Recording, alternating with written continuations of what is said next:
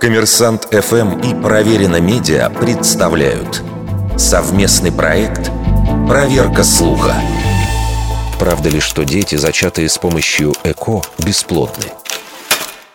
Экстракорпоральное оплодотворение – это процедура, в ходе которой у женщины извлекают яйцеклетки, оплодотворяют их сперматозоидами в лабораторных условиях, а затем помещают обратно в матку. Первым ребенком, зачатым с помощью ЭКО, стала Луиза Браун. Она появилась на свет в Великобритании в 1978 году.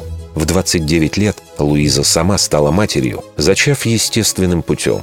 А спустя 6 лет родила второго сына – ее младшая сестра Натали также появилась благодаря ЭКО.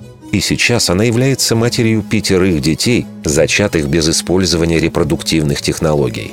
И хотя за 45 лет использования процедуры ЭКО в мире на свет появилось несколько миллионов людей, долгосрочных исследований или статистики, посвященных их фертильности, пока практически нет.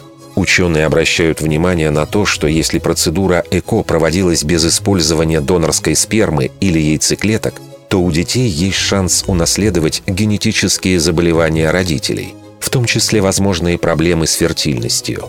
Однако это никак не связано с самой процедурой ЭКО. Если бы родителям этих детей все же удалось зачать их естественным путем, скорее всего результат был бы таким же – на сегодняшний день нет никаких научных данных, которые бы подтверждали, что ребенок, рожденный после ЭКО, может быть не способен к естественному зачатию в будущем.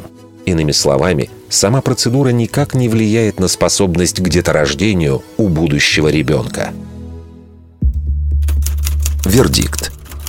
Большей частью неправда.